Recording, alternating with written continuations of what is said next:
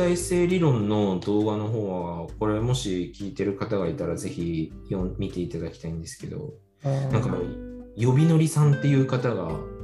呼びのり。YouTuber でやってらっしゃる、えー予備校のノリで学ぶ大学の数学物理っていうそれで呼びのりですね。チャン,、はい、チャンネルがあって、うんそうですね、予備校のノリっていう、予備ノリ。ね、これたまたまおすすめに出てきて、あの相対性理論って、あのもう、文字を見るからに絶対わかんないだろうって思っちゃってたんですけど、でも、タイトルが中学数学から始めるって書いてあったんで、いや、中学数学だったらわかるぞと思って、で、見てみたら、まあ、2時間ある動画なんですけど、いや、面白いなと思って。見事にタイトルに引っかかって、あの、作成者の、作成者の意図の通りに、素晴らしい。確かに見事に引っかかって、いやけどこれ引っかかってもらっ引っかかってよかったなって思ったんですけど。で、僕一番面白いなと思ったのは、そのやっぱ、あの、高速、よくなんかの相対性理論って、あの、タイム、タイムトリップですかタイムスリップですか？なんかあの、時間を過去に遡るとか、なんかあの、未来に行くとか、なんかそういうので、使われがちな理論だと思うんですけど、まあ、その説明を中学数学で分かりやすくしてくれててあの使う計算で使うのってあの全然数式とかほとんど出てこなくて三平方の定理だけなんですよ。あの三角形のあの長辺長辺ですか？斜辺っていうんですか？斜辺の2乗が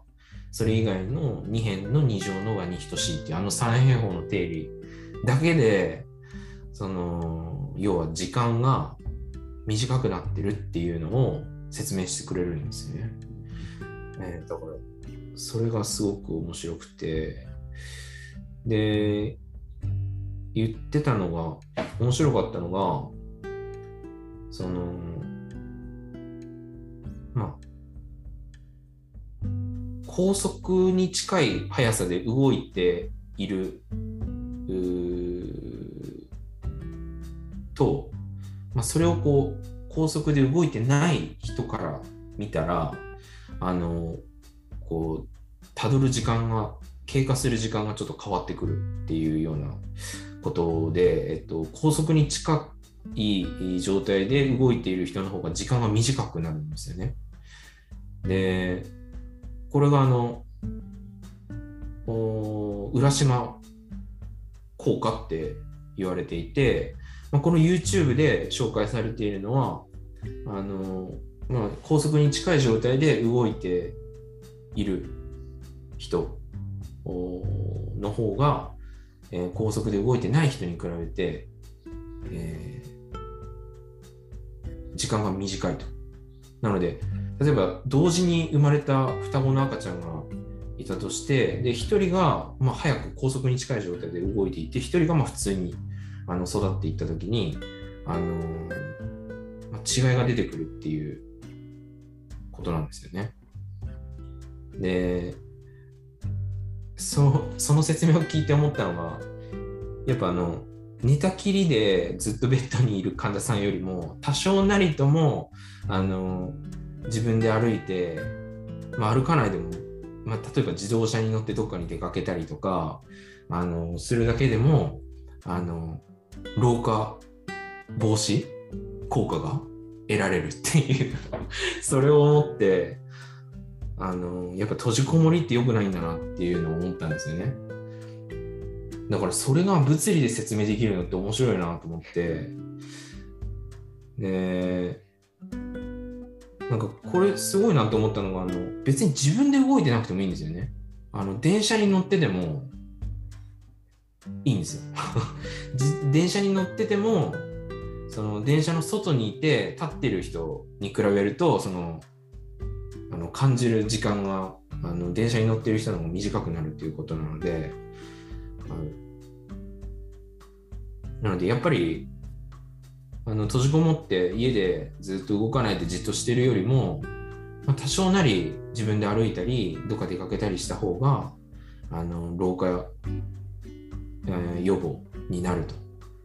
いうのが分かったのでいや、面白。それが面白かったんですよね。ただ、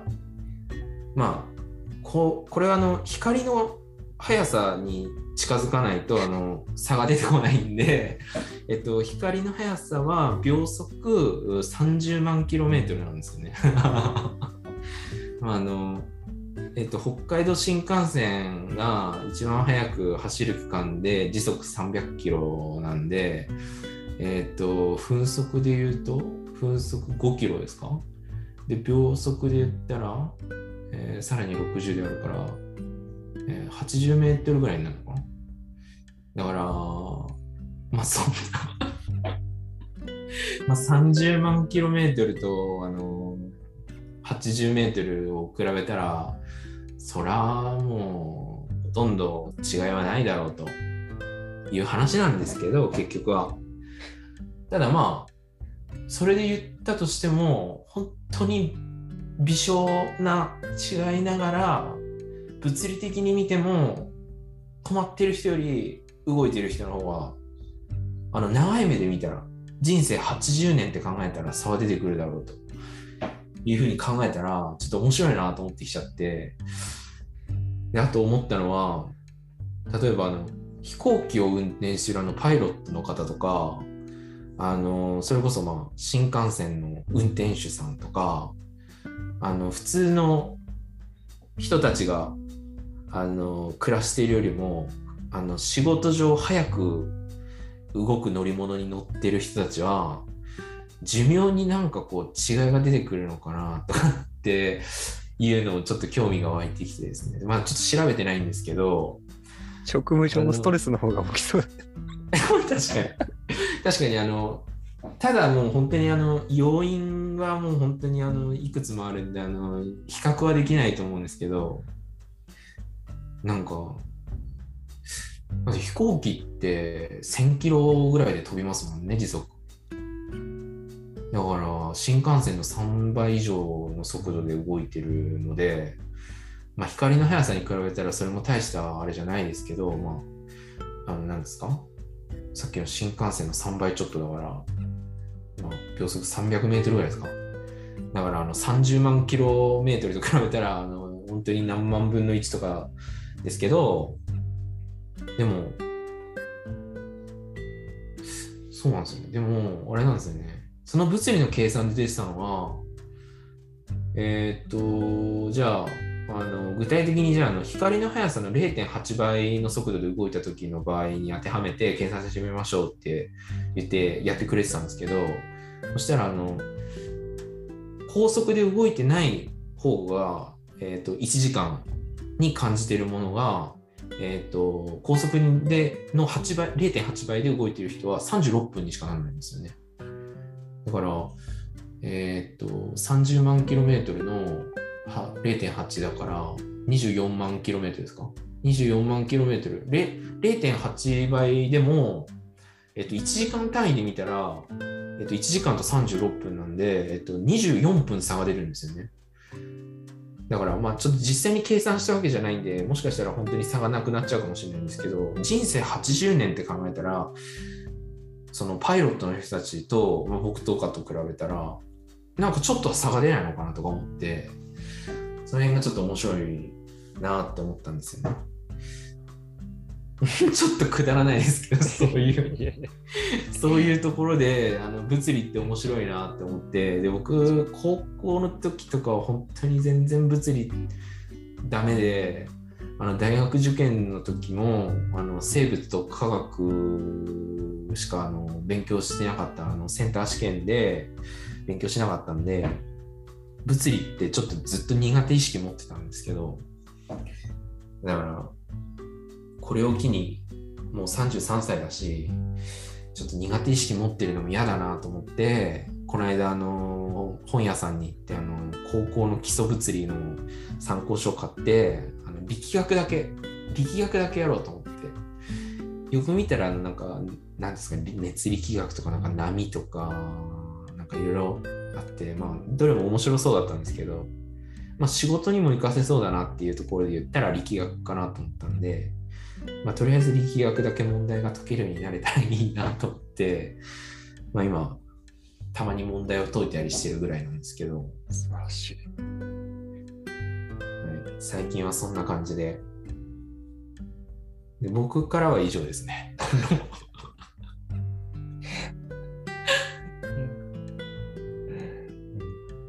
夢はありますよ、どうですか？あの ?LINE で送った時面白いなと思いませんでした？いや、めっちゃ面白い、めっちゃ面白い。てか、あの人の話がすごい上手ですよね。あ、話上手ですね。ん、めっちゃ上手。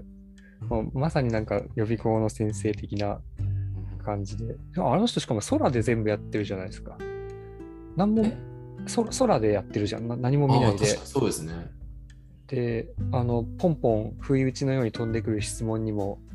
パパッと答えながら、ままたその自分の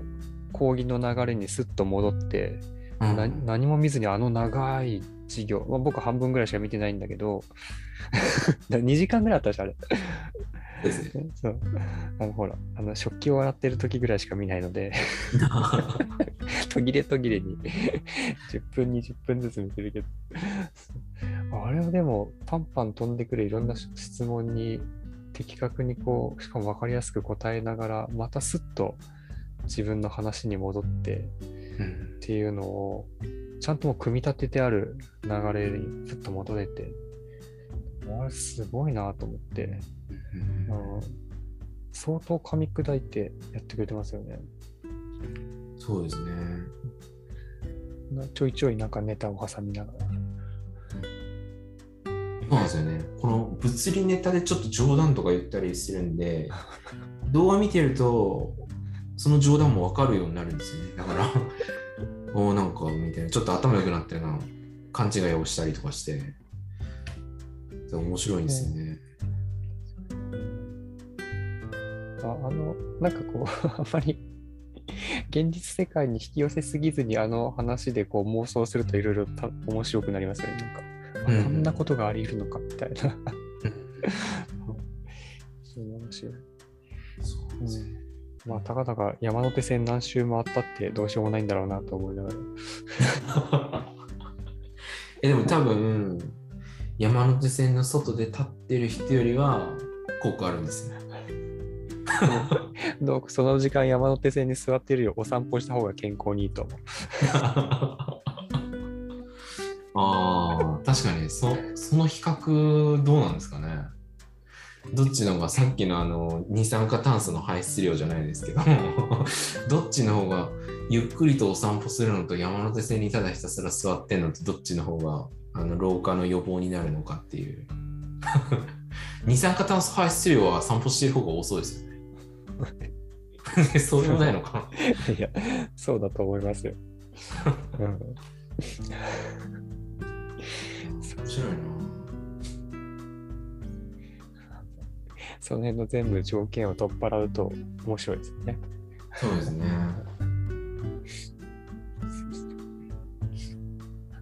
きっとジェット機に乗ってるのが一番いいんでしょうけどね。うん戦争はしないで、ミサイルを撃たないで、ただひたすらジェット機に乗り回してるっていう。ああいつ何言ってんだみたいな。若返るためにって言って。さっき例えであの双子の赤ちゃんの話したんですけどあれちょっとなんかちょっとあの双子の赤ちゃんの話を例に出したのはもしかしたら間違いかもしれなくてあのそうですね。なんかあるんですよ。ちょっとし調べたらあの、えー双子のパラドックスっていうのもちょっとなんか相対相 相対性理論の中にあるみたいで、えーそうなんです。なのでもしかしたら双子の赤ちゃんを例に出したのはもしかしたら誤りだったかもしれない。ちょっと訂正します。あの普通に適当にそこら辺に同時に生まれた赤ちゃんが2人だと思ってもらった方がいいのかもしれないですね。なんかあの高速で動いそのよくなんか例に出るみたいなんですよね、双子の赤ちゃんって。でも、あの双子の赤ちゃんの片方を高速で移動させたと仮定して、えー、ともう一人の赤ちゃんを普通にまあ育ってったとして、で、あの何年後かにあの違いが出るのかっていうのを検証してるのであの出てくると思うんですけどそのパラドックスって。いや多分あれなんですよね。あの比較するためにはなんかどっかでまたこうその双子の赤ちゃんが同じところに戻ってこなきゃいけないっていうんでなるほど。一人は高速で移動してるからその比較できないみたいなの でだけど理論上は差が出てるはずだみたいな。だけど比較はできないみたいなのでなんかパラドックスだったんかな確か。だからちょっと例としては不適切だったかもしれない。ちょっと話半分に聞いていただければと。仮に動画があんまり進まなくても人間的には廃人になっちゃう気がしますけどね。誰からも愛情を受けられず、そうです。誰もついてこれないですもんね。ビーンって動いてるところ。そうですね。つまりしょう。この地球上にある人間が作ったもので一番早いのって何なんですかね？なんですか？えー、っと。なんかスーパー神を噛んで的なものになるんですか？ススーパー神を噛んでってあれでもあれセンサーじゃないんですかあれ。なんかあれでもすごい加速させてなんかビュンって飛ばすんでしょ？なんか。あそれでなんかそうか、あれなんか漁師とか見るんでしたっけでなんか反応をバチコーンってぶつけてはなんか反応してるんでしょ。ああそっかそっかそっか。知らないあそういう考えるとじゃあもうすごい。早くできる。すごい頭悪い。言い方しかわかんない。ちなみにこの YouTuber の方のチャンネルだとあの漁師についての説明してくれてるページがあちゃあの動画があるのでそれもすごくわかりやすいのでおすすめでございます。的な教養を身につけないうん、と。ちなみに浦島効果って世界的には何て言うんですか？英語名ってことですか？うんうん。浦島じゃないでしょ。浦島エフェクト 確かに、なんか偶話があるのかな、外国でもそういう。ああ、なんて言うんだろう。えーっと、タイムディレーションっていう、まあ、時間の遅れっていうのを、まあ、浦島効果と呼んでるのは、まあ、日本だけみたいかな。めちゃ普通でしたね。そうですね、普通でした。まあ、俗に浦島効果と日本では呼んでいるということで、物理学の用語ではないそうです。ありがとうございます。そっか。そう玉手箱みんな知らないよ。そう考えると、でも浦島効果って、でも浦島太郎は逆に追いぼれちゃってますもんね、戻ってきたら。え、じゃあ玉手箱開けなければ溺れてないんだよ。あ、開けたら追いぼれちゃったんですか？そうそうそう。あ、そうか。自分が竜宮城に行ってる間に世の中進んじゃって自分だけそのまんまで、帰ってきたらみんなが年老いてて自分だけ若いまんまでで結局ちょっとこんなんじゃ嫌だってなって最後玉手箱開けたらみんなと同じところまで年を一気におじいさんになったっていう。ああ、そうか、そういう話、そういう話か。ってことはもしかしたら浦島太郎はあの竜宮城の亀に乗せられてもしかしたら高速高速でに近い形で竜宮城に行ったかもしれないですそう。亀が玉手箱の効果がどういうその浦島太郎に与えた影響っていうのがどういうことなんでしょうね確かに。一気に 追いぼれさせるっていうそう。そうだね。どうやったんだろう。いやなんかこういうなんか SF チックなのって結構面白いなんか考えたりするの面白いあの SF チックなの好きなんですけどもともとけどなんかそれをなんか物理で考えられるのがなんかかっこいいなと思って、うんすいません僕の話がなくなりましたねいやいやいや、ちょっと、浦島太郎妄想しちゃった。多分ご3、40年分ぐらいは少なくとも、なんか年齢のギャップが生じてるんだよね、あれってきっと。あなんで、それを亀が、その3、40年分タイムギャップが生まれるぐらい、高速でどっかぶっ飛ばしたってなると、どこ連れてったんだろうみたいな。どこに、どこに連れてったんだろうみたいな。海底どころの話じゃないですよね。惑星を超えちゃってますから。あ確かにうんね、どこ連れてったんだろうってちょっと一瞬妄想しちゃいました。確かになるほど。誰かちょっと考えて、なんか仮説を立ててほしい。この、この年数分だったらここまでいっただろう。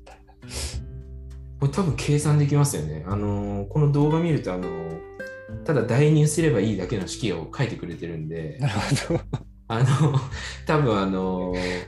まあ、速度だけ、亀があの移動したであろう高速に近い速度だけせ適当に設定してあげれば、あの、出ますよ、あの距離が。竜宮城どれだけ離れてるかが。なるほど。昔、あの、小学生の時にちょっと全然話変わっちゃうかもしれないですけど、あの、何でしたっけ？なんとかリカオさんっていう、あの、昔のウルトラマンとか、あの仮面ライダーとか、そういうあの SF のなんかあの、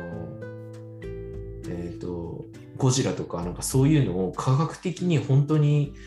あのゴジラがいたら、あの時のあの光線はどれだけの被害を及ぼしたのかっていうのは科学的になんか書いてくれてる、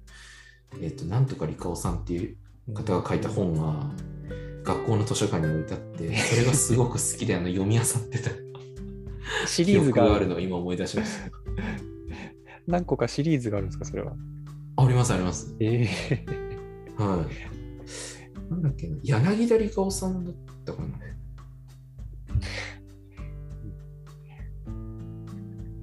あ、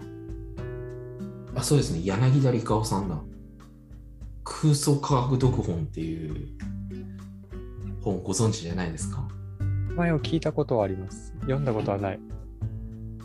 あわかんない。ちょっと後でまた調べてみる。へあすごい。なんか一周回って子供に夢を与える感じですね。一瞬現実に引き戻してちょっと夢ぶち壊すかと思わせつつ、また夢を、夢を与えるみたいな。あ、こんな本当はすげえんだみたいな。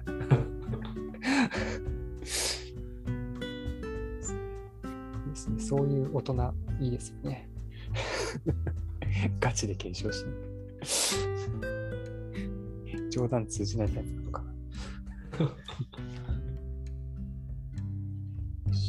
2ネタありがとうございました。